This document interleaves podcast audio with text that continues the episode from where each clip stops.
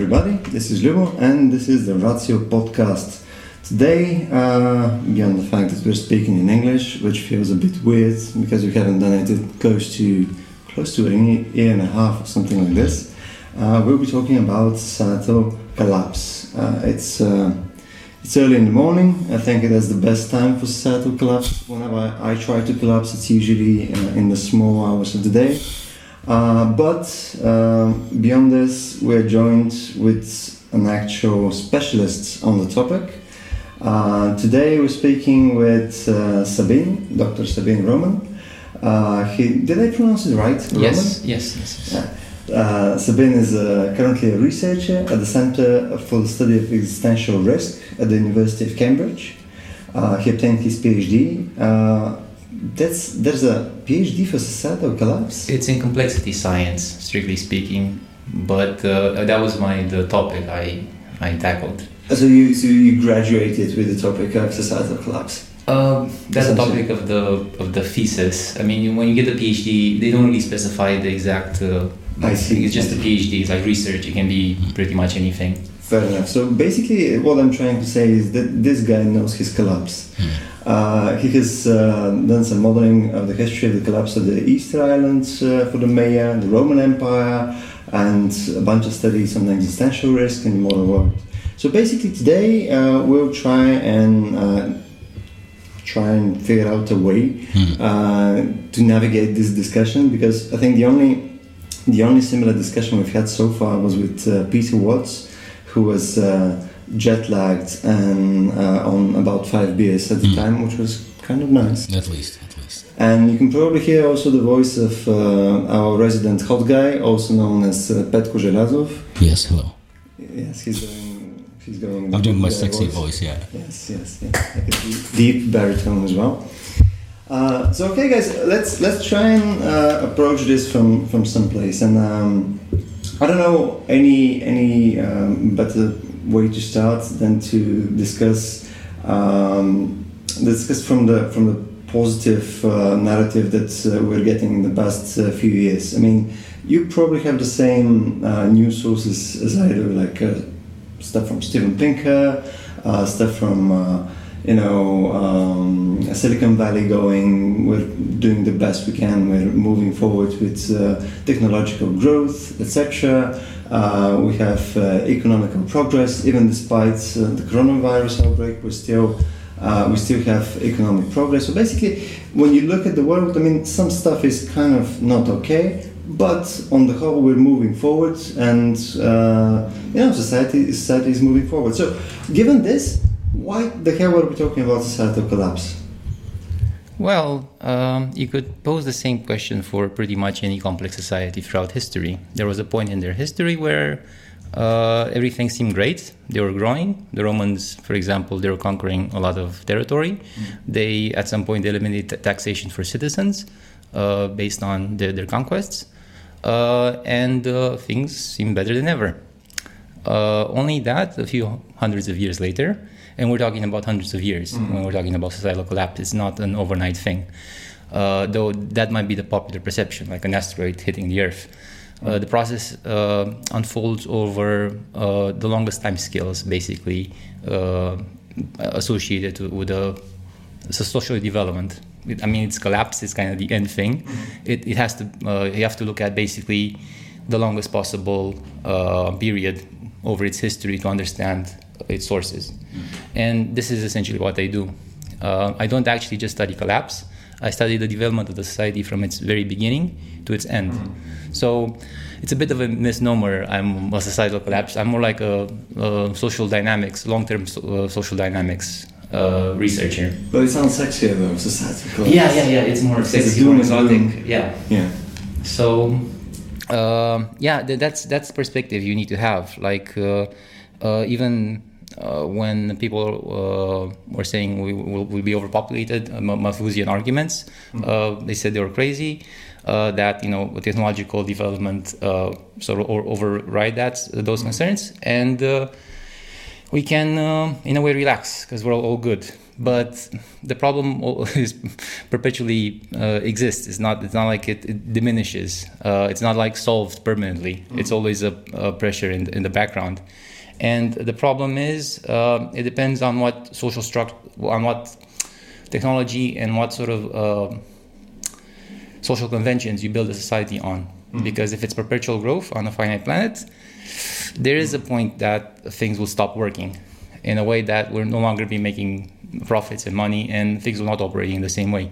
The pandemic was sort of a small hint in this direction mm-hmm. that it was a massive perturbation to transportation and, and, tourism and a lot of money was lost in, yeah. in many regards. So, um, though, I mean, we've built enough that uh, it's, it's, uh, it's sort of a, a temporary fluke, let's say, mm-hmm. in, in the development.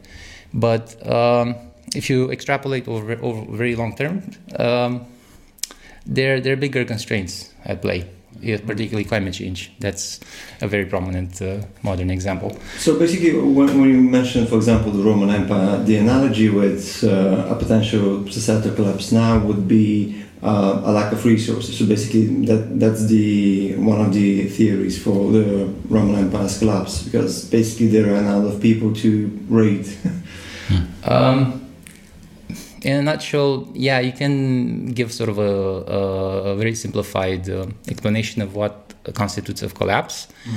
And uh, in the archaeological literature, there's a whole host of these type of explanations where you say that it's, it's kind of one cause, but this is oversimplifying things. And uh, often enough, they place the cause of the collapse outside the society in question, very much like an asteroid coming hitting the Earth uh, the planet was fine. We're doing fine. I mean, it came at like the, the hand of God type of yeah. argument, and uh, the the thing is that ignores uh, the intrinsic dynamics uh, on the planet itself or within the society. For example, the, the asteroid hitting the Earth was uh, extinction level event for the dinosaurs, but not for the smaller mammals. Mm. So you need to, and I mean that's the important thing to understand. What was the sort of the ecology at that point, and what was killed off, and what survived and the, the similar perspectives to have on societies. You need to understand their internal functioning to understand what are the parts that uh, collapsed mm-hmm. and what sort of survived. And from, from that, with the Roman Empire, uh, the, the collapse was very much one of uh, administration, uh, uh, military power, and uh, very much in the political sphere, let's say. demographically, it's kind of debatable to what extent they, mm-hmm. it was that much of a collapse. So, um, yeah, and you need to, to be able to discern all these different aspects. And uh, the best way to encapsulate, at least the, the, best way I found, was not to look at these uh, sort of A affects B type of effect, mm-hmm. but more like you have A affecting B, B affecting C, and C might affecting A. Mm-hmm. So there's a feedback loop that forms, and understanding the, the, the connection interactions between those is is a much more consistent type of theory. When you have a complex system, you need to be able to interrelate all the elements and all the variables.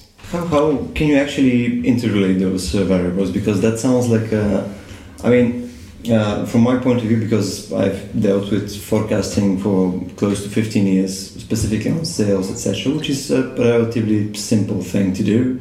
I mean, you have uh, specific products, you have a period of time when you sell those, you have pretty good data on a bunch of points, and your forecasts are always shit. Hmm.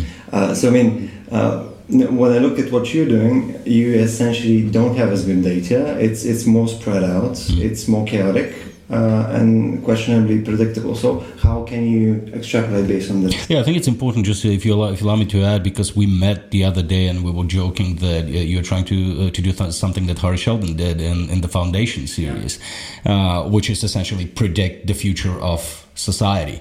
Uh, you come from the hard sciences. You are a physicist. Uh, and you are uh, you know trying to study probably the most complex uh, you know intellectual uh, an academic topic uh, that we have. You know, it's um, uh, people say that the physics are the hard sciences, but if you just you know twist it a little bit, you know, social sciences are the hard sciences because of the in, indefinite amount of variables that you need to uh, to calculate and know uh, in order to predict the future of society. So I think it's important before we move on to to the main thesis because I'm going to spoil it here. You did say that we're on the brink of collapse, and I just want to say, uh, and I just want to uh, understand how did you come to this conclusion, considering what Lubo just said, and and how complex it is to make to make such a prediction. That's an excellent question, and was the first one I had to tackle when I I uh, uh, went on this endeavor to understand how uh, collapse occurs. So my background is in theoretical physics, and um, if you look at the history of physics, the first sort of phys- physical system we understood and we have a predictive basis for uh, was not earthbound, was not something that was immediate vicinity but was actually the solar system. Mm. And Kepler's laws were like basically the first instance of uh, uh, reliable predictive power within science. And if you look at the characteristics of that system, it was very large, studied in the aggregate, and uh, over a very long time scales, like 40 years of data. The, mm. And uh, what, what, how, what would be the, the analogy then with social systems? Because the solar system becomes simple at that scale because you eliminate a very complicated force, which is electromagnetism, mm. which is responsible for most phenomena on the planet in many regards, like mm. storms and uh, all the friction and all of this. And, and yeah, yeah. So, but uh, in terms of macroscopic phenomena, it's electromagnetism and and uh, gravity that are. Uh, but at very at the solar system scale. Um, you sort of aggregate and the effects of uh, electromagnetic force are not as dominant and you mostly get gravity. And then you can write down uh, Newton, uh, Newton's law of gravity. Because uh, the, the, the, the, the, scale the perspective the, aggregate picture you have is actually simpler than you'd expect. Mm-hmm. so from a very complex set of interactions when you look at on the surface of the planet uh, with earth science like it's still a very uh, difficult thing. It actually simplifies so it's in a sense easier to see the forest than it is to under, to look at the trees. Mm-hmm. So uh, carrying this uh, uh, perspective from uh, physics to social social sciences, the, what is the largest scale, uh, most aggregate aspects we can study of a society? And that basically has to do with the longest time scales associated with it, which brings us to collapse. Because you look from beginning to end and you try to see what's the equivalent of gravity mm-hmm. basically in the system. What sort of the short term uh, social dynamics kind of even out, or they don't necessarily make a lasting impact. And there's certain social uh, norms and institutions that do persist. And with the Romans, it was very much this uh, militaristic mindset of conquest, mm-hmm. which was basically independent of the emperor or uh, which at which phase of, of, of, their development you're looking at. It was always their go-to solution for most for a lot of things. And uh, is this common thread that you have to find throughout their history that, at least from what I've seen, tends to dictate their long term future. And is essentially the unquestioned assumptions on which most uh, social norms institutions are, are based on.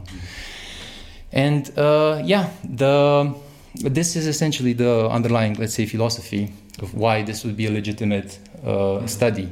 Um, I'm basically mimicking what I've seen in physics in this context.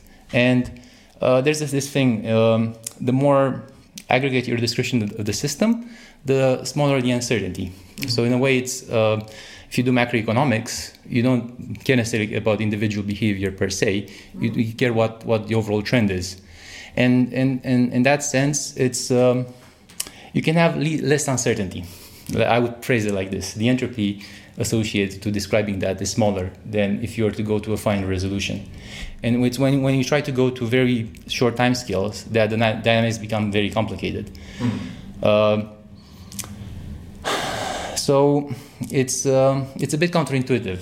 Mm-hmm. Like you'd think uh, if, if you can barely predict the next day, how could we predict like uh, a hundred years from now? But uh, predictions that are for 100 years, they're not based on like uh, weather patterns or things that are very short term. Mm-hmm. Uh, you have to look at climate and uh, the underlying factors that operate over 100 years. Mm-hmm. And those are surprisingly different and harder to spot because you don't know what exactly uh, might persist. Mm-hmm. So, um, in a way, having uh, these past cases of collapse uh, allows us to see what was that common thread mm. throughout their history. And uh, it's uh, and this is what I try to pinpoint. And yeah. Right so if you're trying to discover the universal laws that guide societies essentially right? Essentially yes. Essentially yes. Okay but okay so if if we are to um, speculate let's just say that okay a militaristic culture is uh, is one of those you know universal laws that affect societies. Now in order to get there uh, you need lots of input right? I mean, how, how did this culture form? Um, uh, then you have to, uh, you know, include, um, you know, economics, uh, societal norms, culture, uh, religion, climate, geography, um, you know, social psychology, um, you know, a bunch of things. So, so speaking about input, you know, this sounds like an impossible computational task. Indeed, yes. On the surface of it, it might, mm-hmm. until you start uh, uh, separating the spatial and temporal scales. Okay. And um, there is a point, starting point I had in in, in my uh, in my research and some guiding lights. Uh, the underlying hypothesis is very much based on Tainter's theory of collapse. Mm-hmm. So, uh, what the main idea is uh, society invests in complexity because complexity is a problem solving tool. And there's a lot to say about complexity but the um, uh, key pattern is that there are diminishing returns to investments in complexity. Mm-hmm. So uh, this can be illustrated in many ways. I'll give one example from physics. That was a bit of a uh, like one one reason I changed career paths. Um, if you look at the discovery of the electron, uh, the very first particle, and sort of what, what effort it took to discover that, uh, which was fairly small in a sense. And sort of all the uh, significant impacts that one particular particle discovery led to in, led to in society, versus the discovery of the Higgs boson, which mm-hmm. you know involved a massive uh, hadron collider with billions of dollars and huge teams. Yeah, huge teams. So uh, those are just the two endpoints in a way, and uh, you can see a very clear case of diminishing returns. Whereas the electron we weren't really where people were thinking there might be something, but there was no framework. With the Higgs boson, despite um, uh, it was not even a surprise. We were expecting it for over 40 years, and it took that much effort to discover it, and it didn't really change anything of the of our fundamental picture. Of it just confirmed it. So in terms of it's very asymmetric the impact, right? Uh, and uh, that's that's one case in the holy grail of science, which is particle physics. My my yeah. my uh, subjective perspective. The big daddy of physics. Yes, yes, the the torch carrier of our progress, uh, and uh, yeah, and that uh, that highlights one one trend that you can see in many regards. Um, there's this another law called Eroom law, which is Moore uh, spelled backwards. Uh-huh. Eroom, Eroom, sorry, Eroom's law. Uh-huh. And uh, if you look at the expenditure on um, on uh, uh research and development for for drugs in the U.S., uh, you'd see there's a, fo- a thousandfold decrease in effectiveness. So basically, nowadays you need to invest something between uh, a thousand to ten thousand times more than you would 70 years ago to get the same amount of like discovery drugs hmm. and the same effectiveness, let's say, in them. So um, this is very well known in the in the uh, drug industry and uh, biochemistry. So uh, and there's similar patterns that actually are across the board in in in, in every single uh, domain of activity. Uh, the the low hanging fruit is picked first, and then you're left with uh, the the more difficult task, which is not as prosperous. So in a way, it's easy to get into this idea and illusion of growth when oh, there's so much to do in the early onset. Like the Romans, was so much to conquer, and uh, and yeah, and it had enormous, enormous benefits. But um, then, once you pursue this long enough, um, the pursuit of this requires a growth in complexity, and that complexity comes with additional costs, and those costs uh, can often outweigh the, the benefits.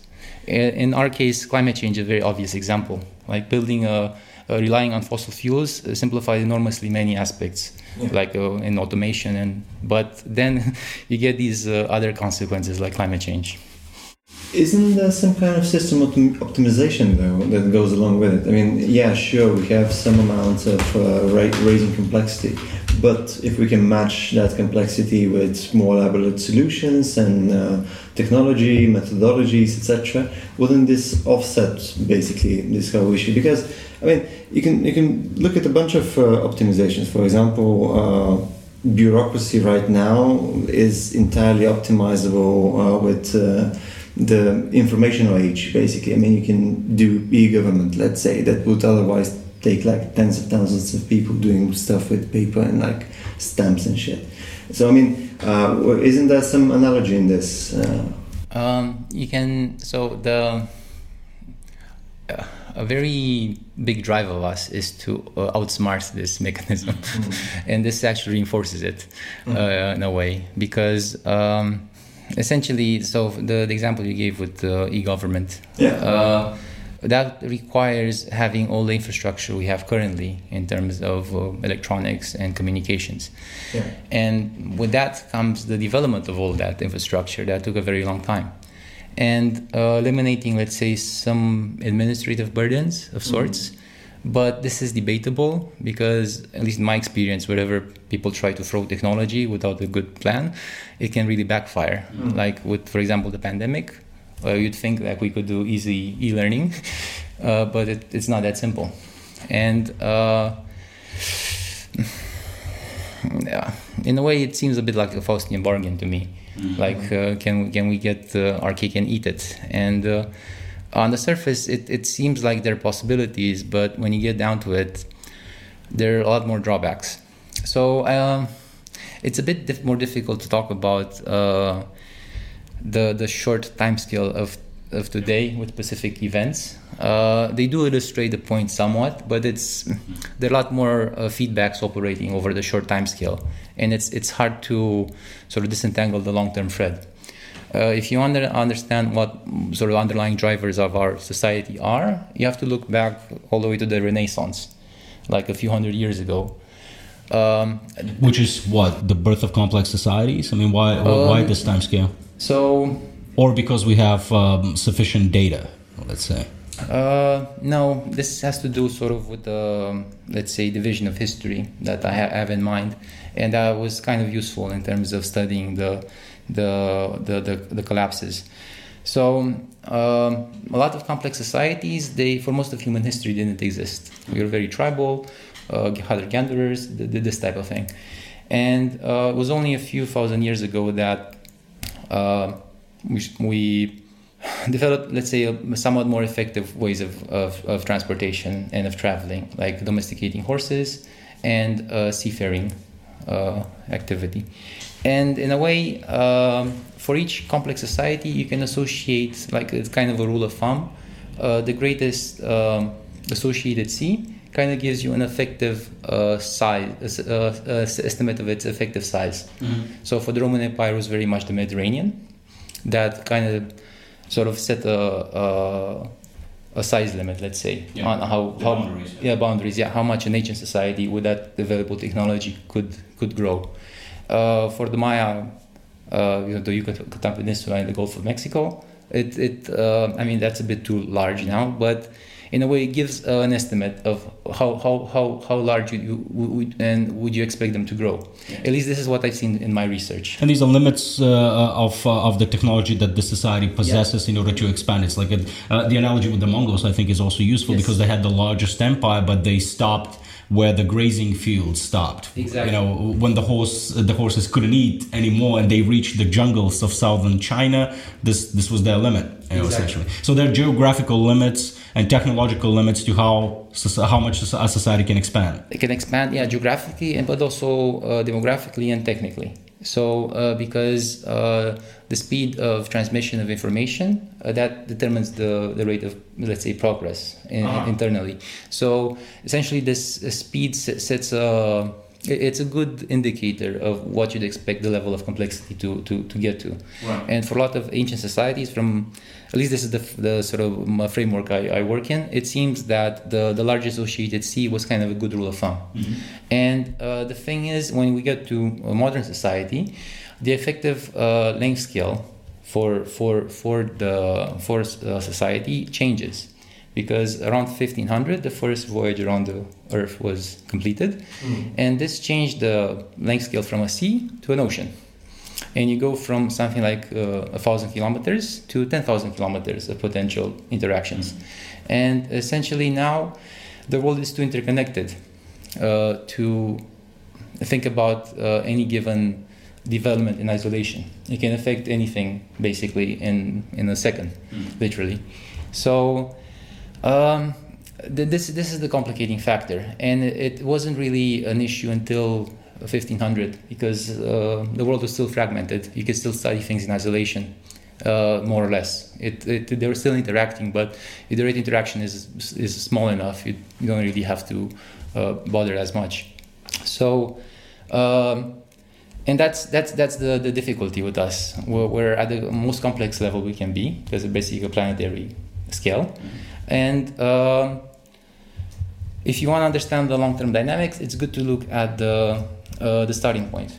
And the starting point, I would say, it was pretty much then. Mm-hmm. Uh, just just a quick summary. So you outlined two universal laws, so to say, uh, so far. Uh, one of them, yeah, it's probably not the right phrase. You can you, you can pick your own and, and share it. Uh, but the first one was the issue of complexity. So you're saying um, humans are trying to solve a certain issue, uh, and they're by, by solving it, they're creating a more complex system, and this complex system has diminishing returns. So things, um, as a rule, slow down because of uh, of this um, you know internal property of complex systems. The second one is, uh, uh, as you said, the boundaries of the realm that we can that we can conquer. So these are the geographical, ecological, and resources. Uh, limits that uh, that a society a society faces, and right now we are at a stage in which our geographical realm is the whole planet. Yes.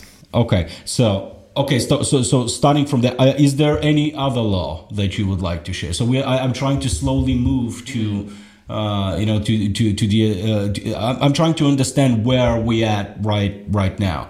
So okay, so we consider these two. What else? Um, there's a more, let's say, well-known uh, topic in uh, psychology, which has to do with sunk costs.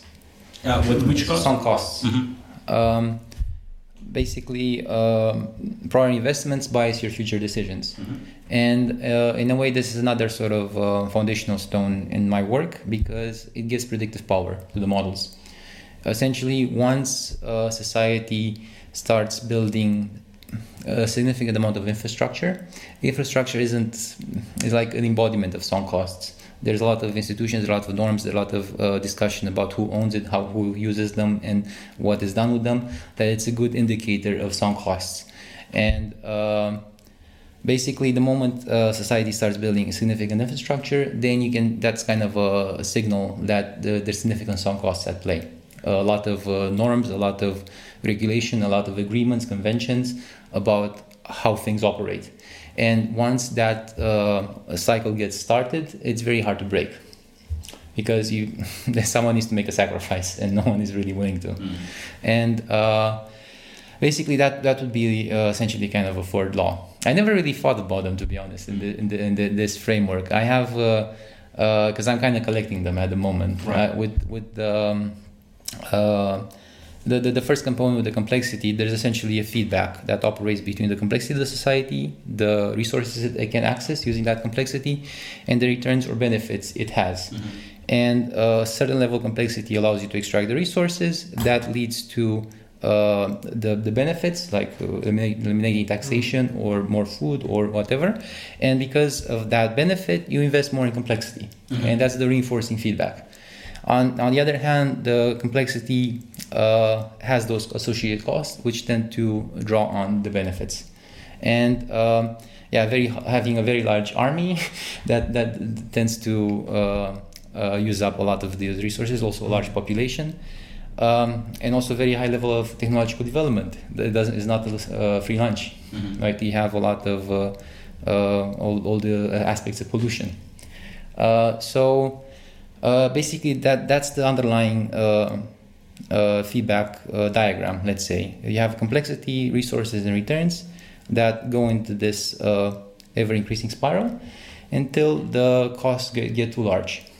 Um, there's also the possibility of exogenous shocks. And if you shock the system enough, the nature of a reinforcing feedback loop is that it amplifies those effects. So if it's a, if it's growing, it, will grow a lot more. If it's for some reason it decreases, that that decrease can also amplify.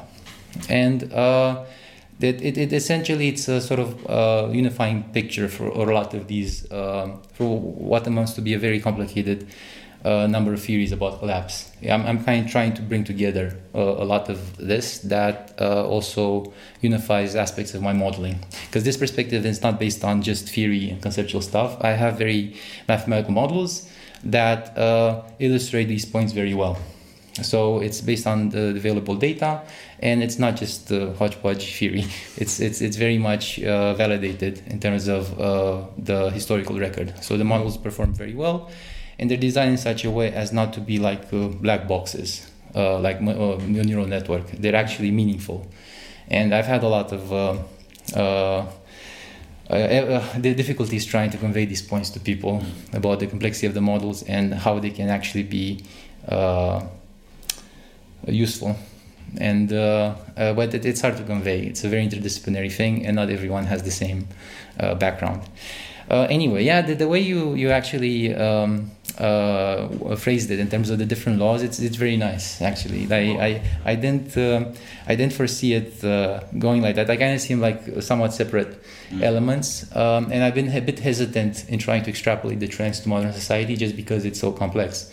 The most significant study was limits to growth. Um, that attempted to do a type of modeling that I have done, and um, that, that, that has a very uh, convoluted history. This study, uh, and it's uh, it's been attacked on various fronts, uh, some legitimate, some less so.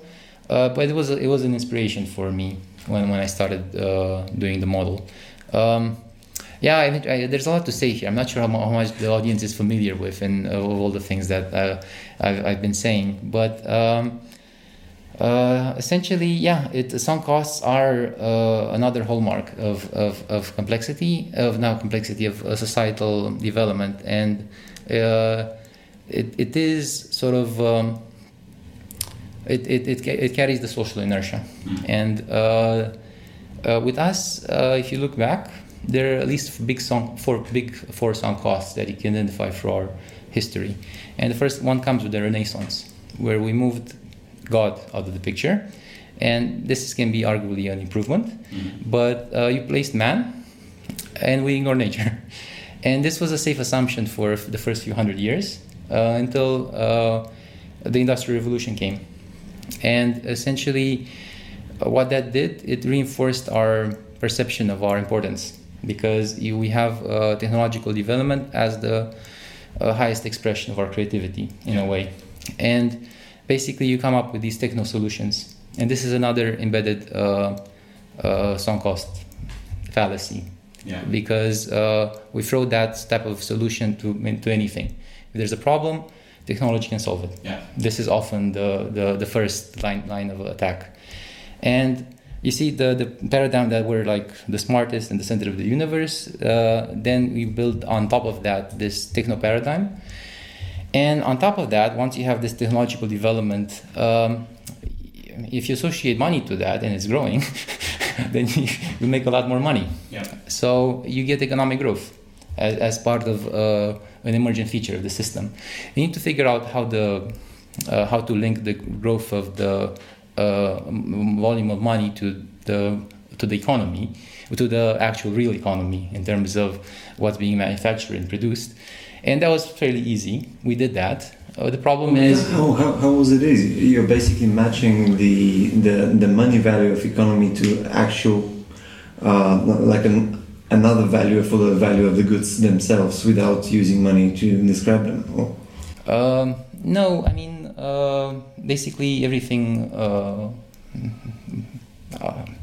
up to the point of the uh, the, the moment we gave up the gold standard, I mean, there was a natural link there, and there was a, a tent, uh, uh, the the legislation was such as to avoid boom and bust as well, and there, it's it's a much more complicated. The economic cycles are much more involved. They're much shorter time scale, and there's a lot more to say there.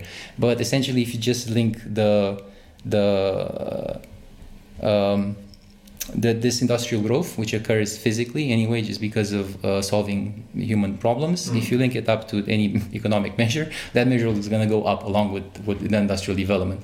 So it's easy in a way to make money out of this. It's not uh, particularly difficult. The problem comes when the system uh, reaches saturation point and you kind of used up all the physical space and resources mm-hmm. to facilitate actual physical growth. Um, at that point, you need debt to to keep on the the social convention going. Mm-hmm. It it it it it, uh, it, it can no longer rely on on just physical expansion. Mm-hmm. And uh, that's the fourth paradigm.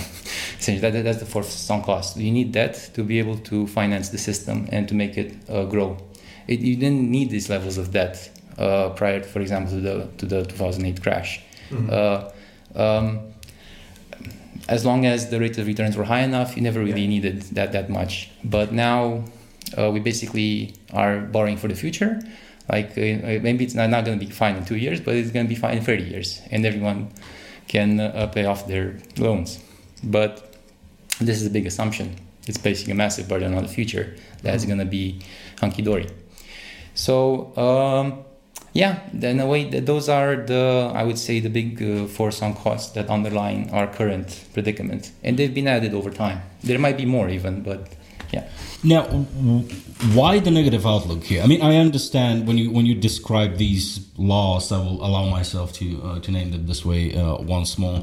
Um, yeah, they were uh, from a historical perspective uh, in, in hindsight you know it makes a lot of sense why these caused uh, you know a collapse of a society. But let's let's take them uh, you know one by one. Um, expansion of the physical realm right? Okay so uh, we are uh, right now at the brink of a you know second third uh, space age cosmic age you know so potentially potentially um, you know we are uh, about to reach like limitless resources. You know our ability to to extract resources from our uh, environment is potentially limitless uh, you know if we come up with new technological solutions. And this is the second uh, this is the second premise. I mean why would we say that uh, uh, there are no technological solutions? Why not uh, uh, why negate the ability of, uh, of, of technology to continue developing uh, yeah, did we reach a hard barrier? yeah.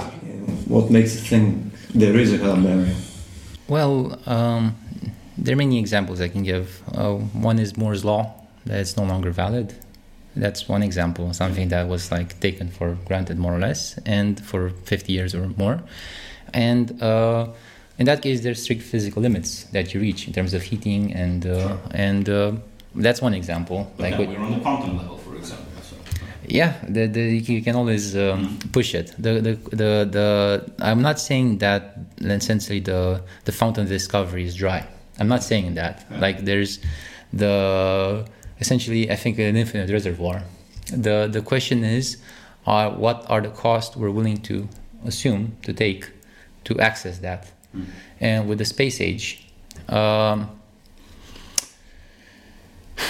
I mean, it's it's very hard to get something off uh, off the ground into orbit. It, sure. it, there's a lot of energy there that doesn't change. I mean, it's the same amount of energy no matter how uh, you're doing it, and uh, it it it comes with uh, that, that's a very big price to pay. And yeah, it comes. Uh, it, it, follows from this thing that you said that now there are diminishing returns uh, because uh, previously you can discover an island with a canoe, and now to get to an island on a different planet, we have to invent, invest like hundreds of billions of dollars. Exactly, yeah. exactly. So that's yeah, you're putting the two endpoints. Yeah, yeah. yeah. So uh, the in a way, the same can be said of particle physics. Just to come back to this example, um, there's. Um, discussion of building an even larger uh, hadron collider or mm. uh, some other type of uh, accelerator to push the boundaries even more. The um, problem is um, in a way, the discovery potential in terms of particles and uh, whatever lies out there can be infinite. I mean, and, uh, or at least very, very large compared to what we found up to now. If we assume that the universe is discrete. Uh, yeah, you can go sure. in, uh, in, many, many, many directions. Uh, the problem is actually discovering it or like uh, trying experimentally to reach it. And for that, the to get to the grand unified scale, in terms of energy compared to what we can now. Uh, it's not technically feasible at the moment, and it might not be ever in terms of uh, the investment necessary to to get there.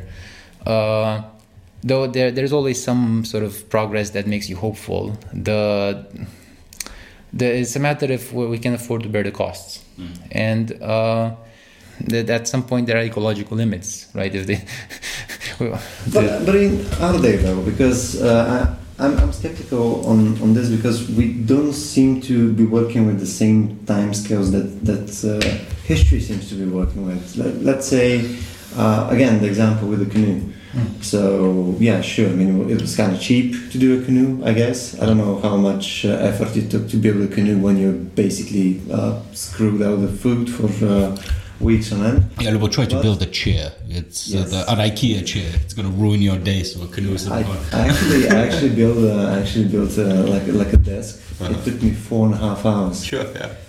Anyway, um, what I was trying to say is. Uh, it, it, it might be in terms of costs uh, uh, significantly more expensive, but in terms of time, it, it always took a bunch of time to do stuff. Um, I mean, only with the Industrial Revolution and onwards did it really start. I mean, life started to be really, really, really built damn quick.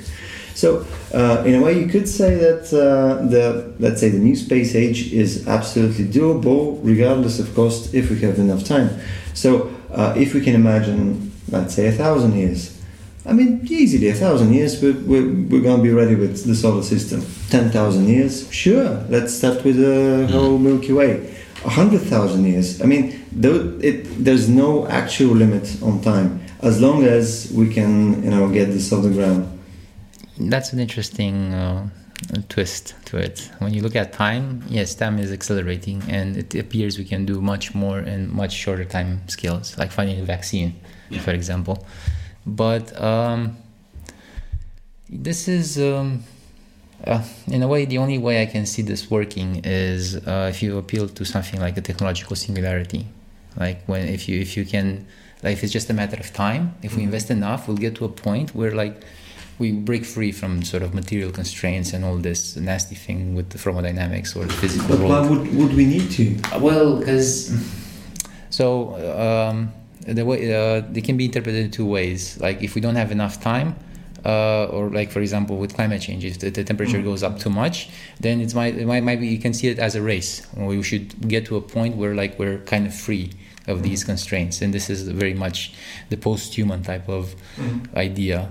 Uh, but um, and another way we can think of like okay, it doesn't matter what whatever happens, we'll survive as a species in some shape or form, and in 10, 100,000 years we'll still mm. do great things. Yeah. Um, this, uh, I would say, it might be a bias of our current um, fossil fuel age because we could tap into uh, enormous uh, ancient resources, like from uh, hundreds of millions of years ago, that accumulated in the earth.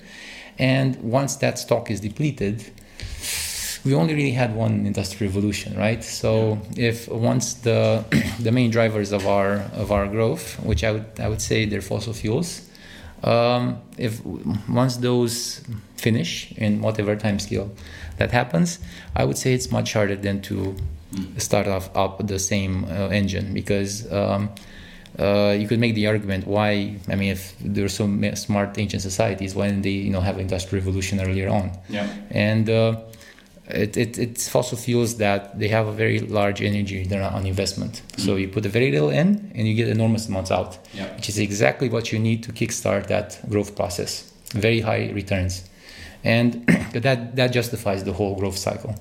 And um, yeah, and when we, we, tapped into that, the, the returns were enormous. Like uh, you can invest a barrel of oil and you get 100 back, back at the beginning of the 19th century. So uh, or no, no, no, the 20th century. So um, that uh, that type of game, I'm I'm not sure if it can be played again in less than 100 million years. Yeah. So um, uh, once we once we play out this uh, this this game, I mean, with renewables, it's it's a it's a longer discussion because replacing them, producing them. Um, uh, transporting them, installing them, repairing them, Yeah. this still very much requires a great deal of our fossil infrastructure. So, uh, making a smooth, complete transition, it might be possible to a limited extent if there's, it's mostly hydro or uh, uh, maybe solar in certain parts and wind. But then again, uh, it would probably not be able to sustain 8 billion people. Right. So, Well, I think what you've been, been pointing to is that uh, the issue really is, uh, you know, societal norms, culture, and and population and consumption, not technology itself. Because if you if we look at you know industrial history, for uh, for for example, we can see that we uh, we're sort of doing more actually with less right i mean before to to build a computer you know it took i don't know like hundreds of tons of like precious metals probably and right now to build a microchip you don't require much materials. You just need a lot of a lot more microchips. You know that's that's the problem. So it's a it's it's the problem of consumption and, and the numbers of things that we need to produce which probably comes to the complexity of the system itself. But when it comes to building a single physical item the energy input at least uh, from my uh, from my observations is getting less isn't it? Um, uh, this is a hard thing to estimate, because you need to, to track the entire production process of any Right. given good, and this is a very tricky thing. yeah you need to include transportation disposal Yeah, you know yeah. a bunch of a bunch of things sure The the thing with uh, chips, yeah, we have enormous efficiency gains in, Yeah. in many regards, especially time. yeah But um, for example, um, just to give to give a basic example, in terms of food production, we consume ten times more energy on producing food than what we, we get out. Yeah So and even uh, when that we still have thirty percent waste. Of, uh, Sure. so um, for any other species, if they were like on that sort of energy Yeah. imbalance, they would be long gone and extinct, along with probably most of its ecological niche, because uh, using ten times more energy in, investing in food than you get getting out, Yeah. it's not sustainable. Okay, so if we reach a point in which we get free available energy, you know, because of it or whatever, I don't, I don't, I don't know, you know, like the atomic age unleashed, uh, you know, such such thoughts. Uh, we can get a lot of calories from less and less now, you know, hydroponic, you know, and the agricultural revolution, GMOs, and etc. etc. So it does seem like there is a technological solution. It's very, it's very intuitive. I mean, it's understandable why people are so much uh, relying on that, isn't it? Um, so this I think, where the sunk costs uh, come into play. Okay. But uh, because it's always worked in the past, and if you just look at the last uh, 200 years, yes, arguably it has. But um, there, there are constraints. So mm, it's uh, the what comes to mind uh, is thermodynamics. Uh, there's a way to reformulate thermodynamics uh, in a more playful fashion. That may, my, my, it, it's also a bit more general, I think. Um, you can say uh, uh, yeah, I can relate that actually with the functioning of society when it comes to its complexity, the energy it uses, and the returns. Uh, It's essentially a big open thermodynamic system, and uh, what it's doing is essentially kind of playing a game. This spiral of increasing complexity Yeah. and energy usage, and um, the, the the way these laws goes in thermodynamics is there is a game. There's this game with energy, with temperature, with all these things, and um, the laws go like you can't win the game because you can't get energy for nothing. Then you can't break even. You can't even you can't have can't have an engine 100% efficiency. And uh, the last law is you can't stop playing. You can't reach your Sorry, so you're doomed. Essentially you're perpetually losing Yeah. in, in, in, in any thermodynamic game. So, so basically, even even if we assume that we can figure out the game within years because we have an access to you know some amount of free energy from the sun, so it's kind of fine on a on a human time scale, even uh, on a local time scale in the uh, solar system. Then we'd eventually lose anyway because we're gonna lose. I mean, run out of energy to leach in the universe. Well, I mean, um, yeah if you're if, yes you can extrapolate this like the the sun's going to burn out when uh, you can think about long enough time scales yes things are going to die but this is not necessarily relevant for um, uh, so let's say human pursuits like yeah. if you have even a million years more it's it's uh, it's uh, we I'm okay with a million years exactly we feel comfortable with yeah. It. the um, uh, thing has to do with uh, keeping our current lifestyle. That this is the sort of the, the the yeah yeah. So in terms of our modern society our complexity is the technology. The uh, resources are very much fossil fuels i would say uh, historically the case it's been the case or energy resources because we've been using it in a, an unprecedented amounts and ways than prior. And the main returns are our lifestyle. If you compare our lifestyle with anyone uh, in previous in history it's very much akin to kings. Like, uh, how many people would have ice cream? At least mine. Well, um, and uh, and you have a hole in the wall. I don't know what you're talking about. It's, uh, it's an aesthetic decision. okay, okay. Yeah, but but the chandeliers they, they, they compensate for the. It's the chandeliers. Yeah, yeah, yeah. Well, I mean, some some people question this type of progress as well because um, you know we, we, we inhabit bodies and minds that are two hundred thousand years old, and there are lots of psychological problems. So it's a whole new discussion whether we can speak of an increased human well-being, really. Exactly. Yeah, yeah. So that's that's that's one point. But okay, so uh, we we describe you know these these. Uh, um, you know principles and laws that are at hand. So this is the physical environment that we inhabit. Now the idea that this leads to a societal collapse comes from the pres uh, comes from the presumption that we live in a culture that is is based on perpetual growth right? So the collapse is inevitable if we continue growing. Or I mean, because let's let's let's get to the solutions here. It's like how to fight off these. Okay, let's say that these are immovable principles of the universe, and there is nothing we can do about them. So, how, what what do we actually do? Because we're talking about a cultural shift, societal change, you know, and stuff like that. So, what do we do? So, we've been talking for quite a bit about societal collapse. We haven't defined it, mm-hmm. and this is a thing. Uh, yeah, that's that's also an important point. Yeah, yeah, yeah. yeah how does uh, collapse look like? Um, so this is a big thing with Tainter. He's always with uh, what's your definition of collapse? Yeah. And uh, I mean, I, I, feel like I, I made a, a, mistake not not specifying this from the beginning. Um, so uh, collapse, the way I would define it, is a relatively rapid and significant loss of social political complexity. Mm-hmm. And the thing that collapses is actually the complexity. So going back to the Stone Age, essentially, so some, the most radical example would be from a complex society going back yeah. to a very yeah. simple one. Yeah. So, uh, but again, the, the, the type of complexity depends on the society in question. What was the most prominent uh, sort of manifestation of that? With the Romans, it was very much in the administrative and military aspect. It still had agriculture and stuff, but that never really posed a, a challenge. Mm-hmm. Uh, so, uh, with the Mayas, very much in the agricultural specialization because that was their main challenge, uh, trying to make do with the type of soil they had. And uh, in our case, uh, the collapse, the way it would look like, according to the, this theory I'm building up, is um, it would be very much technological. So it doesn't necessarily mean anyone has to die. It's just that uh, the things that are reliant on technology would go away with it.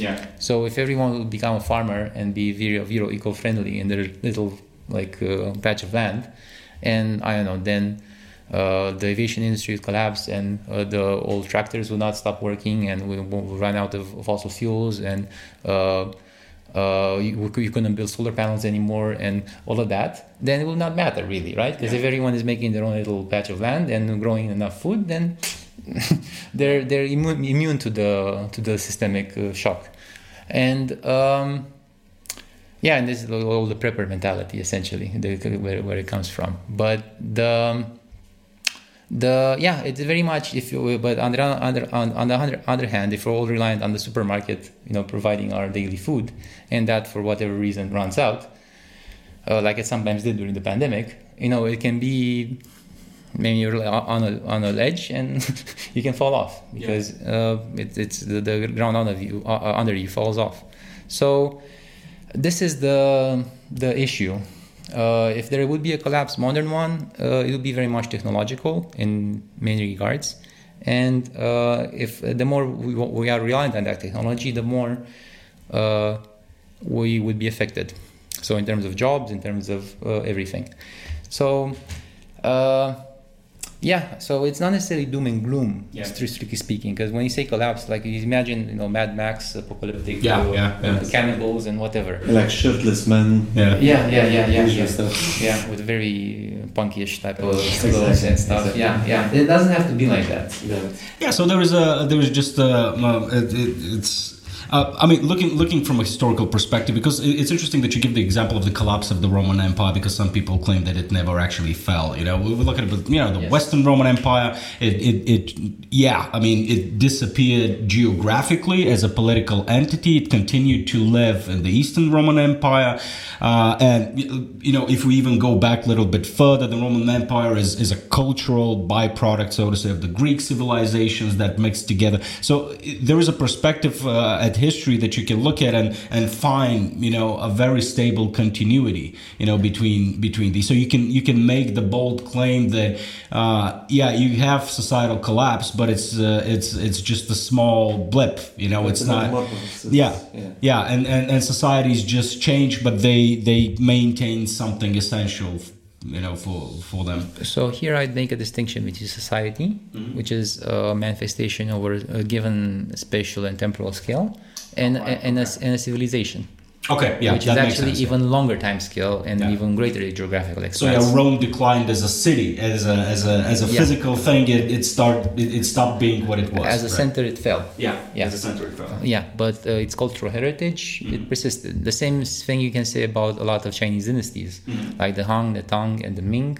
Uh, they all collapsed. They all fell. But Chinese civilization uh, persisted even in, in the term, the turbulent periods in between these.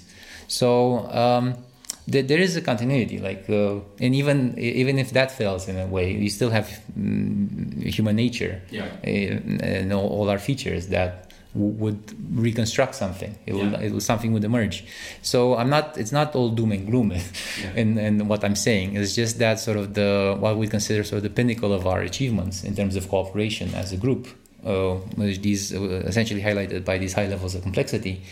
Those don't necessarily last. Yeah.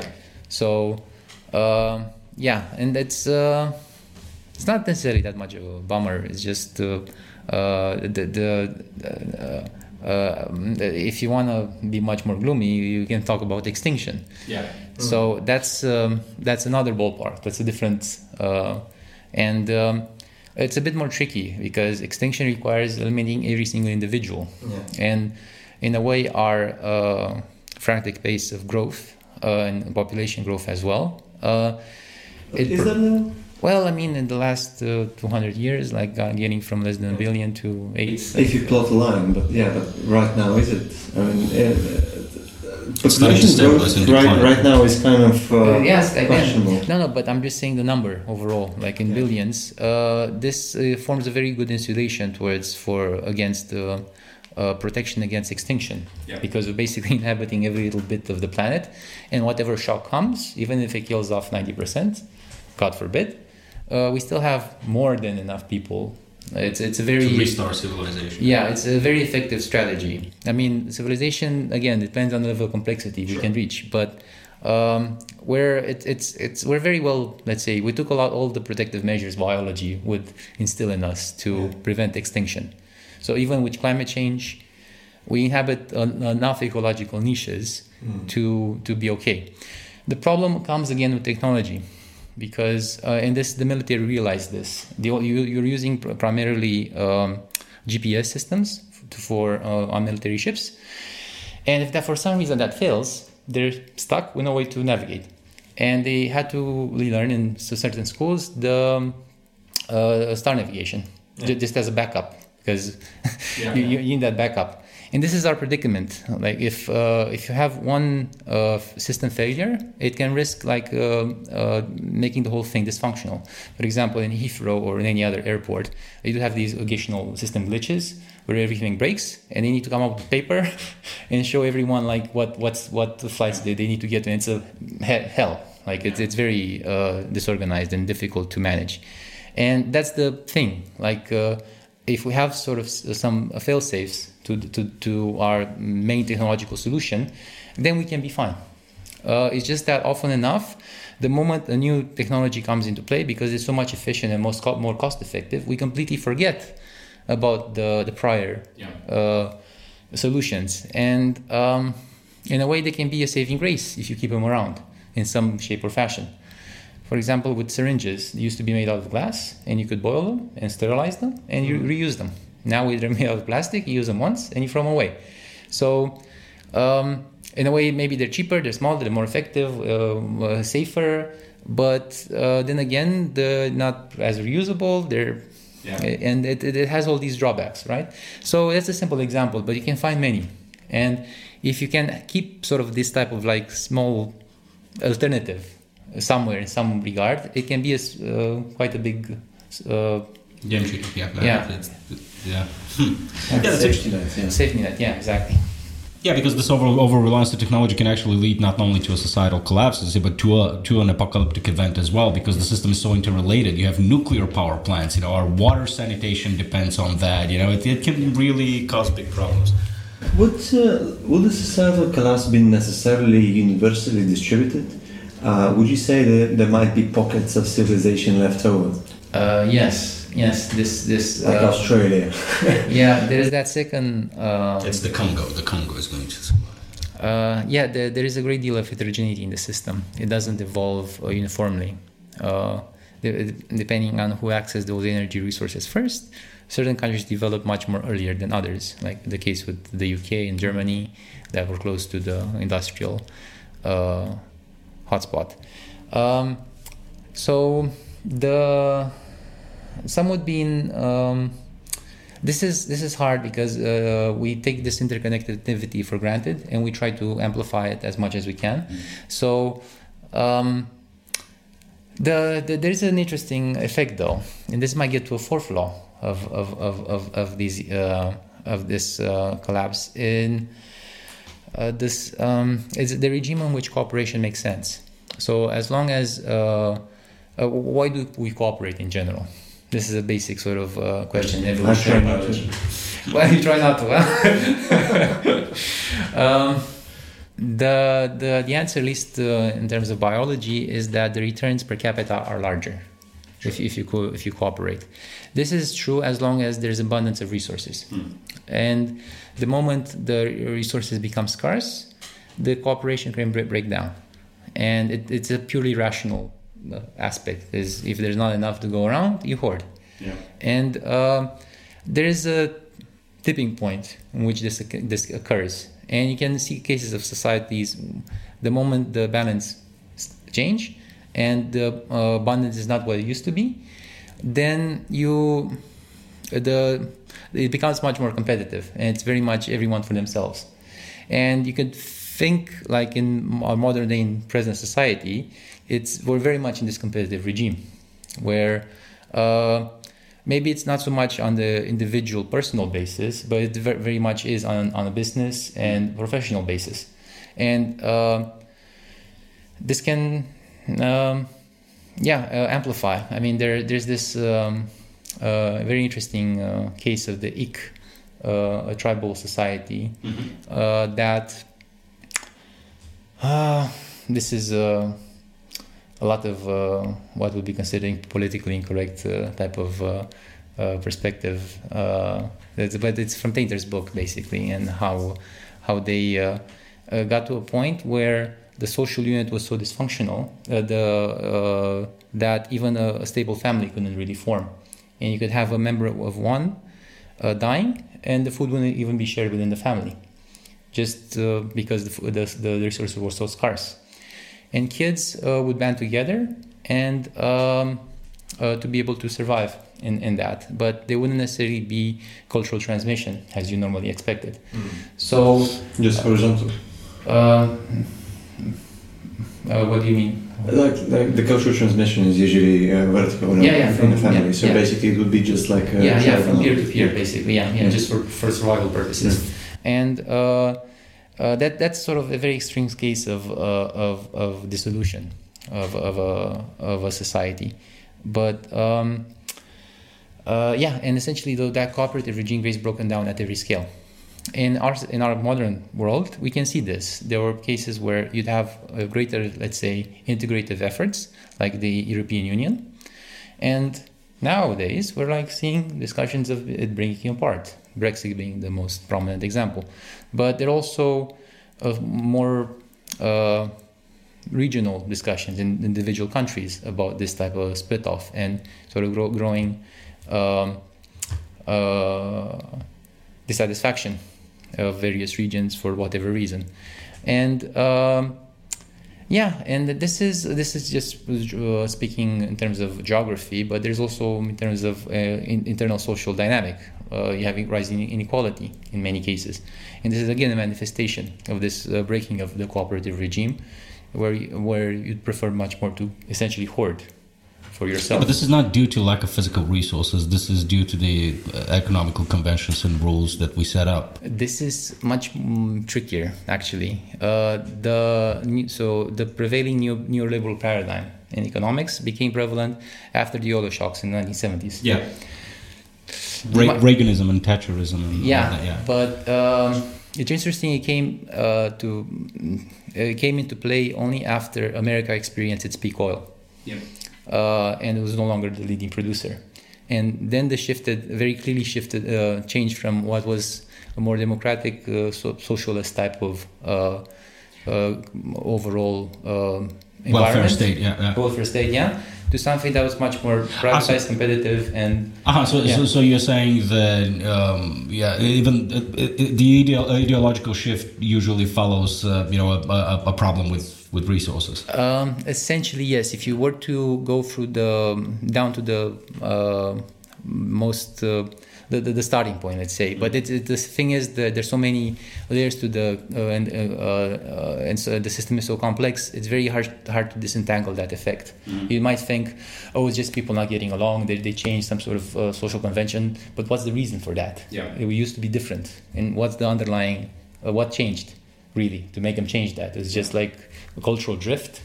Not necessarily. Mm. So, because the cooperative regime was beneficial, right? Yeah. Why would that change?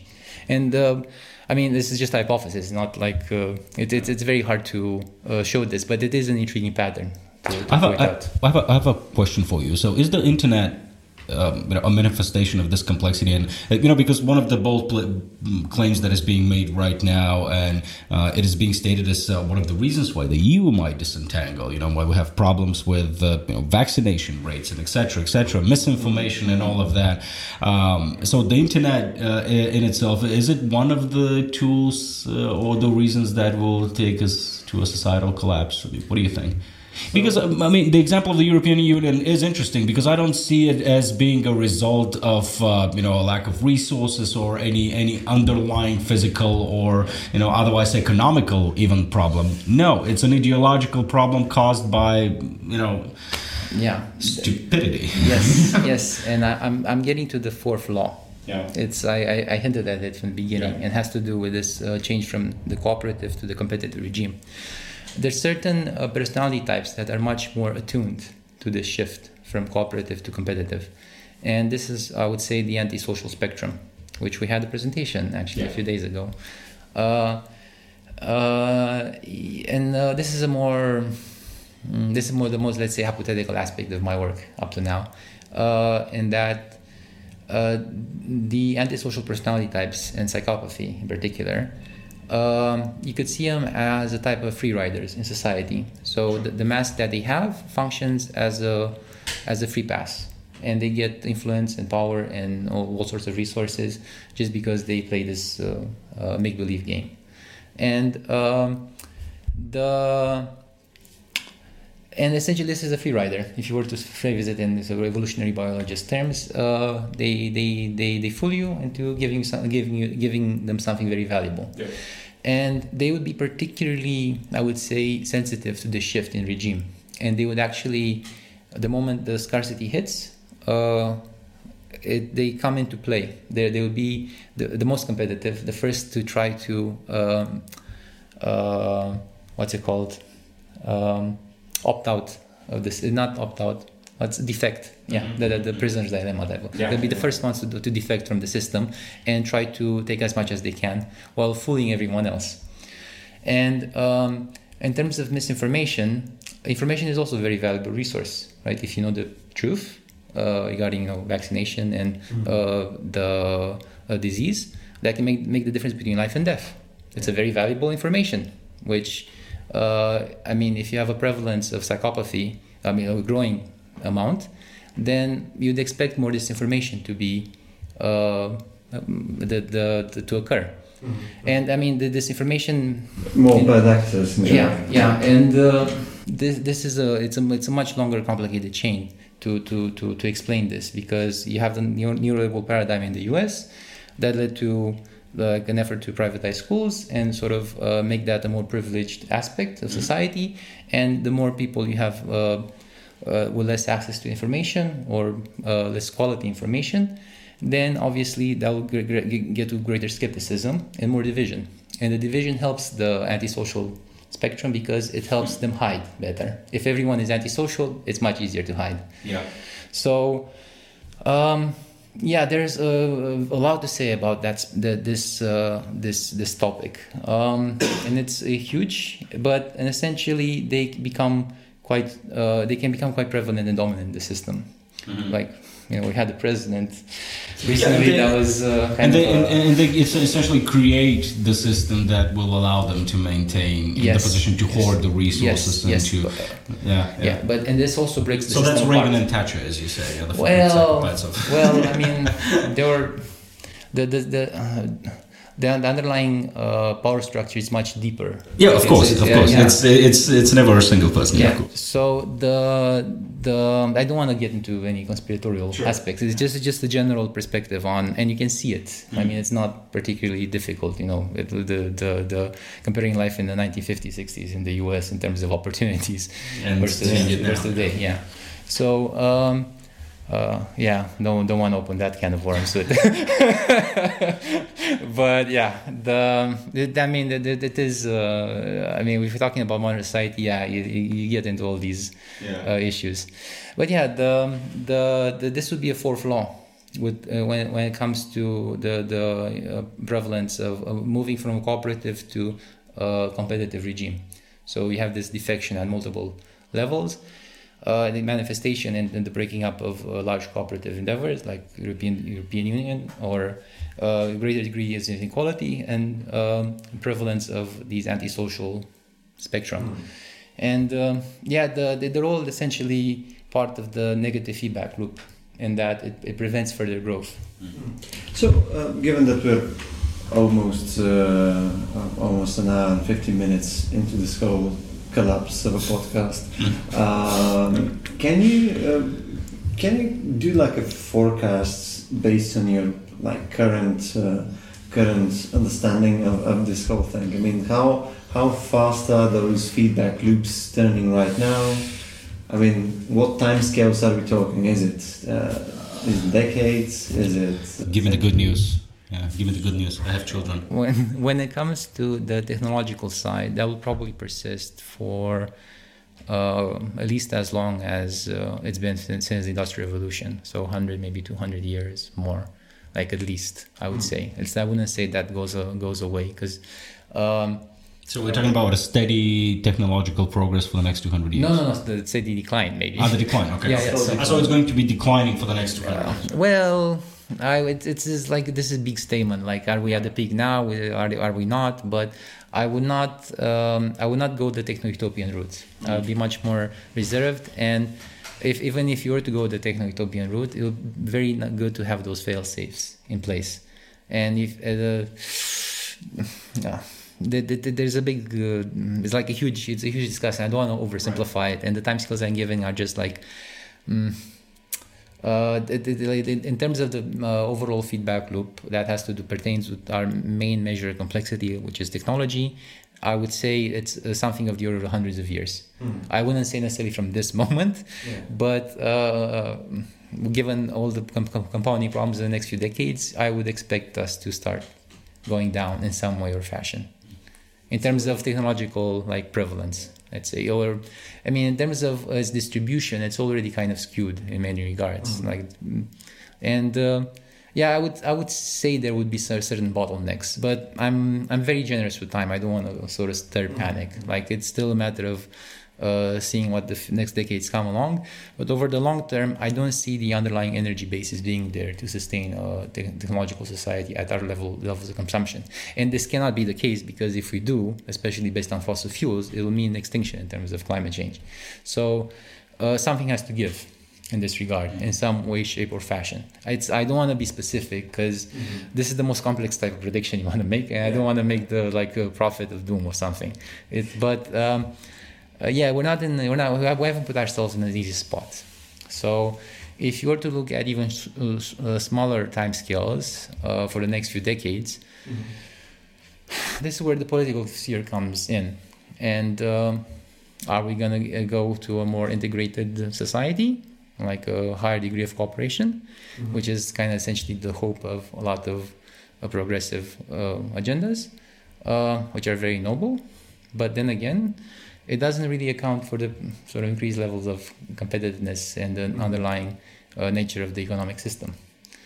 So and Facebook and Facebook, I mean, the prevalence of all all these. Uh, yeah. Uh, yeah, debatable uh, uh, effect on yeah yeah on, on mental health and yeah. things like this. Um, the um, I'd be much more stark, but I can't really do it in a sort of a, um, uh, this type of fashion. I'm, I mean, uh, in terms of my own professional development, I kind of know what to go into direction mm-hmm. more or less but it's essentially uh, trying to quantify the shorter time scales. And the work of Peter Turchin is actually very relevant yeah. here. Mm. He's uh, um, he looked at uh, what are, what's basically the next time scale. Uh, uh, the so I, I, looked at the longest time scale, which has to do with the the the collapse of the society, which is thousands of years. Peter Turchin's work has to do with something of the order of hundreds of years, and uh, dynasties and political cycles are much more relevant in, in, in, in that and um, the, all this work is, I mean, essentially uh, uh, how how does how, how can states uh, uh, collapse, and it has to do with essentially political crises and a lot of conflict and potential warfare and mm-hmm. this competitiveness within society and what what he calls elite overproduction. Where you have, uh, oh yeah, this is actually a very good point. I, I, I forgot about this. There's this, um, it links up with, with many with many things. There was this study on mice, on on universe of little of mice. This is what was. Um, uh, like a controlled experiment. You had a bunch of mice in a, in a setting where you're giving all the food that they can possibly have and all the conditions and space that they needed. Yeah. And basically utopian conditions just to see what, what would, how would it unfold. Yeah. And what happened was uh, they reached the maximum, they stopped reproducing, and they died off even though in terms of resources and everything was perfectly like ample in terms of uh, space and in terms of food. And what happened was there's another, at least the, the way I, I've, I, I understood it, because uh, it's it's tricky to generalize this type of um, experiments to humans because the biology is very different. But there is a, an aspect I think that can be taken from that. That has to do with social space. Uh, that's also in terms of the hierarchies you build up in a society, there's only so many roles you can have. Mm-hmm. And that also forms a bottleneck. It, there's also a limit to that. And that limit, uh, apparently, at least for mice, tends to be smaller than their ecological threshold. So, in terms of population, they could have kept growing a lot more. But in terms of the all the roles they could fill in in society, that, that was actually much smaller. And the, the moment those roles were filled up and there was there were more than uh, basically necessary, they started fighting with each other and biting their tails. This is the only way they could fight, really. Yeah. And the thing is, tiny swords. Yeah, they didn't, or little shields, yeah, or and helmets. But uh, they um, uh, they started fighting, and what happened is all the social norms and behaviors kind of broke down, and to the point that they couldn't even really engage in their sort of ritualistic uh, reproductive uh, cycle. Like uh, they, they couldn't do the things uh, sort of the, the yeah. reproduction is very much tied with certain things they have to do in their behavior to be able to reproduce. And even that broke down. And they couldn't basically engage in reproduction because the, the, the, the signals the behavioral signals were not there. And basically that reached a saturation point and they started dying and the social order was basically destroyed and this is um, uh, something you can argue for modern society as well. Uh, one way out of this is to increase sort of the this social space of the mice, and this can be done by introducing play and essentially art and all sorts of uh, activities that expand the Yeah. domain of activity. And technology very much did us did this for us. Um, if you look at the uh, 16th, 17th, 18th century, there was the massive increasing amount of conflict worldwide. And in a way, we were kind of at the limit of what the primate, I mean, in terms of density, it should have on, on, on the face of the planet, a primate of our size. And um the way I can I, I see those effects manifesting and filling up most social roles, and then basically fighting for what remained. And with the Industrial Revolution, what allowed this, it, ex- it expanded that social space, the number of specializations uh, available, and the, the, the multiple needs that uh, emerged from For that. people to find a place in the world. you Exactly. know, yeah. that's- Exactly. Exactly. Not to be rat busted. Yeah, yeah. Yeah. So are you saying that in heaven people will not fuck? Because because fucking is well, sex is essentially a byproduct, as you said. Because I'm trying to extrapolate from the behavior of mice, right? I mean, we need roles, we need stimuli, we need you know certain types of things. You know? healthy uh, reproductive rituals?